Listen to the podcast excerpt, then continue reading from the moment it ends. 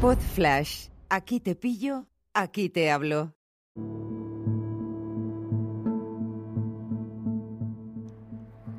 Hola, ¿qué tal? ¿Cómo estáis? ¿Cuánto tiempo sin hablar con vosotros? Eh, bueno, el motivo no es otro que, bueno, que está muy liado y que siempre intento buscar un contenido así más preparado, más elaborado, pero no siempre es posible, lo voy dejando, lo voy dejando, lo voy dejando y desde que estuvimos en Valencia, ese jueves mágico para nuestros hijos y para, y para nosotros, pues la verdad es que no, no he tenido tiempo. Hoy ya he dicho, venga, me voy a poner aquí en la terraza con, con San, que son ahora las nueve y media de la noche que hace una noche, una tarde, o sea, una noche fantástica aquí en Madrid. No sé, estamos a, yo qué sé, 18 20 grados, fácil. Se está muy bien, la verdad, o incluso un poquito menos, pero se está muy bien aquí en la terraza. Bueno, os cuento.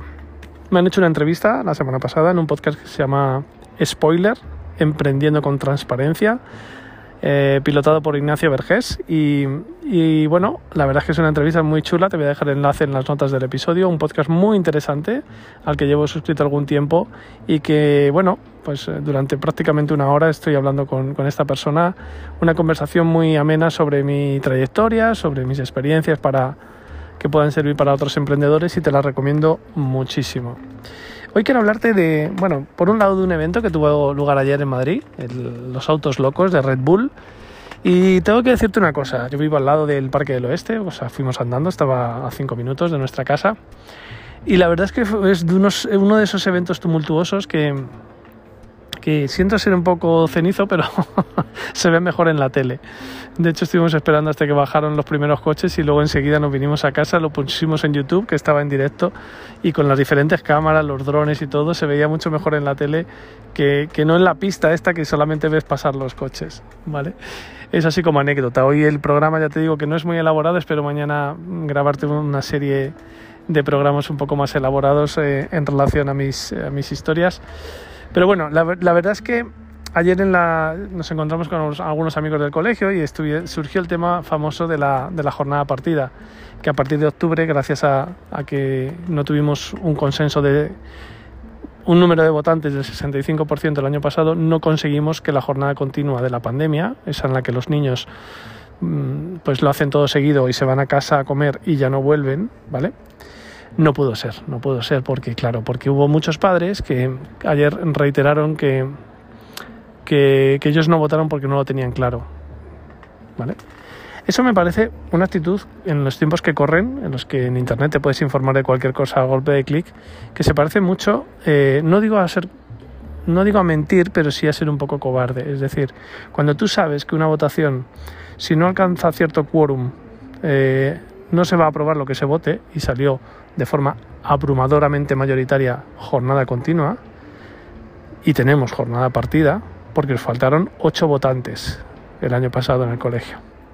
Además, sé que este tipo de podcasts son la comidilla cuando yo no estoy o se cuentan por lo bajini entre los eh, padres del colegio. Con lo cual espero que la persona que se dedica a cotillar estas cosas se ponga las botas porque me voy a explayar, ¿vale? Uno de los argumentos principales de la gente que no fue a votar porque no tiene información, porque no tiene internet en casa, es que eh, los niños comen muy tarde. Claro, ahora con la jornada partida, para que te hagas una idea, eh, a las doce y media salen los niños, nosotros vamos a por ellos, los traemos a casa a comer y tenemos que volver a las dos y media para que luego salgan a las cuatro, que tenemos que llevarlos a las dos y media y luego a las cuatro. Con lo cual antes los niños comían a las dos, los que se quedaban a comedor, los nuestros no, se venían a casa a comer, comían a las dos y cuarto, y ahora a partir de las doce y media una empieza el turno de comedor, ¿vale? Esto mm, me hace pensar una cosa. Me pregunto, me pregunto tres cosas. La primera, si esos niños que sus padres se quejan de que, jolín, es que estar de 9 a 2 en el colegio, con el sándwich o con la fruta que se toman en el recreo, claro, que son muchas horas sin comer, ¿no? O incluso los que están desde las 8 de la mañana, porque los padres les dejan a las 8 de la mañana, porque les obliga su trabajo, ¿vale? Entonces, claro, hasta las 2 es mucho tiempo sin comer. Quiero pensar que estos niños y estos padres durante los fines de semana comen a la, a la una, ¿no? O a las doce y media, ¿no? Sería lo lógico, sería lo coherente. Me da la sensación de que no. Me da la sensación de que estos son los padres que durante el fin de semana comen a las 3 con lo cual los niños aguantan perfectamente la mañana y es una cosa bastante barata. Y luego, por otro lado, ¿qué ha cambiado aquí? Que las personas que dejaban a sus hijos a las 8 o a las 9 los recogían a las 4, los que se quedaban a comedor. Su vida no cambiaba nada con jornada partida, con jornada continua. Lo único que cambiaba era el hecho de que nuestros hijos, en vez de salir a las dos y media y tener que volver a las, eh, a las doce y media, perdón, y tener que volver a las dos y media hasta las cuatro, nuestros hijos salían a las dos, nos, íbamos a casa y ya no teníamos que volver al colegio. Es una sensación de decir, a ti no te cambiaba la vida nada y no se has fastidiado a los demás. Esa es la sensación que yo tengo. Y no lo puedo evitar.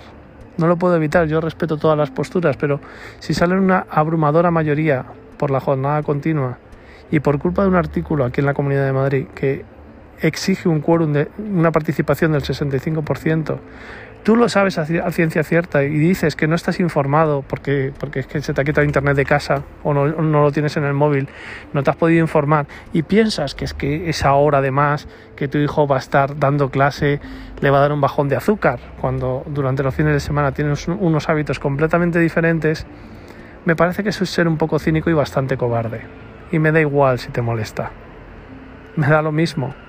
Porque estoy convencido de una cosa y termino con esto. Si conseguimos cambiar ese artículo, si conseguimos que con el 51% de los votos se decida jornada continua, jornada partida, estoy seguro que toda esa gente perezosa, amnésica o incapaz de informarse sobre la conveniencia o no de una, de una medida como esta, de repente iba a estar motivada para ir a votar. Seguro que sí. Y si quiero terminar de rematarlo, no sé por qué se preocupan tanto las personas sobre esa hora y media de más hasta la hora de comer en la jornada continua, cuando son niños que salen de lunes a viernes a las 5 de la tarde y están allí desde las 8 de la mañana. Es como preocuparse de un problema que es el menor que tiene ese niño o esa niña que está, pues eso, eh, un montón de horas, eh, prácticamente se tira 10 eh, horas en el colegio. Así es que nada, haciendo amigos, aquí lo dejo, un abrazo fuerte, chao.